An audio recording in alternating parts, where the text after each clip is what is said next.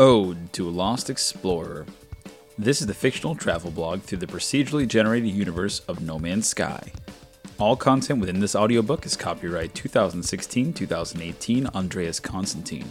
All related No Man's Sky logos and intellectual property included in this novelization are owned by Hello Games. Music by 65 Days of Static. Welcome, interlopers, to the fictitious podcast novelization through the procedurally generated universe of No Man's Sky. Chapter 7 Odd Friends, Stranger Acquaintances.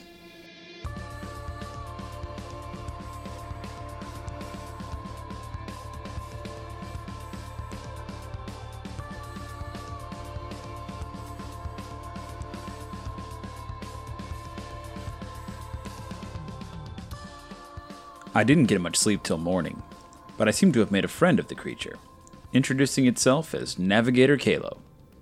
Over breakfast, I learned that my new friend was known as Gek, a bird like, originally amphibious, mercantile race native to the water planet known as Balron, which was the Gek's homeworld. He, he talked a lot.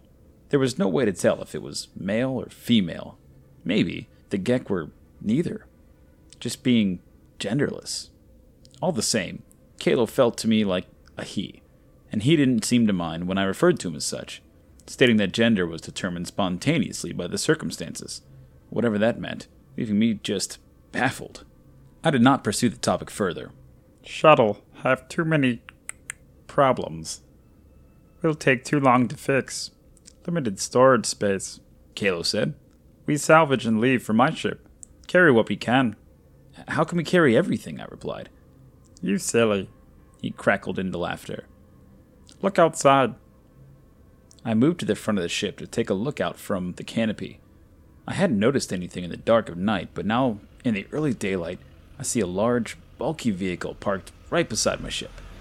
Together, reload everything on the Strong Colossus and drive back to hauler. Then we leave Barren Planet. Kalo paused, while he studied me for a moment. Don't think too hard. Trust Kalo. Not safe here. Must go, and soon. Why? What's wrong? I asked. No time to explain now. Later. Now we go. Come. Start with supplies, then ship parts. It took us till mid afternoon to load the Colossus, stopping only for a short lunch break on Kalo's insistence, and the orchestral accompaniment of loud, grumbling sounds emanating from his belly. The Colossus name was justified. It had a lot of cargo space, and we managed to fill it up with supplies, parts, plenty of room to spare. Kalo seemed agitated as the day began to fade. Late. Hurry. We go now. I took one final look as Kalo drove off at the broken shuttle that had been my shelter. It reminded me of the carcass of some fallen beast I had read about, somewhere in my lost childhood.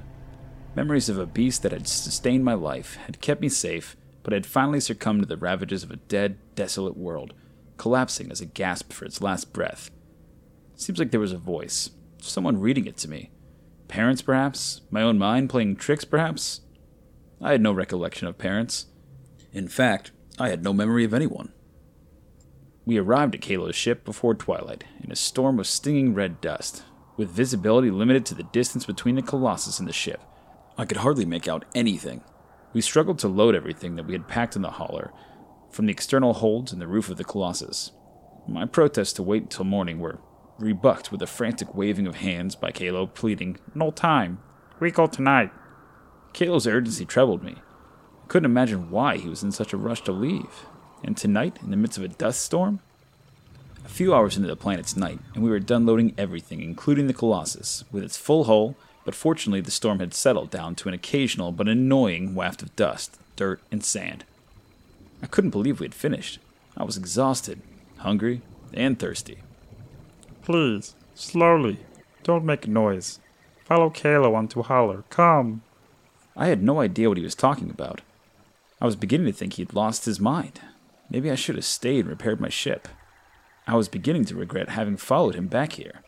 But it was too late to think of regrets. What was done was done. I'd have to make the most of it. Following him slowly into the hauler, I found myself in a dark room. Slowly, a faint blue glow from a single panel in the ceiling began to light the hold. Your Eminence, please forgive Kalo. Foolish servant am I for taking so long. It was some distance, Many things to loan, he said, smiling. Supplies were desperately needed, have been found, secured. We now resume mission. Let me introduce. Kalo stopped and turned to me with a look of surprise. I don't know friend's name. F- flabbergasted, I looked at the single figure seated in a couch against the back of the ship. As more light panels began to glow, I could see her young face. A female, humanoid. Beautiful in every sense. She sat looking up at me and smiled. I replied slowly, I. I don't know my name.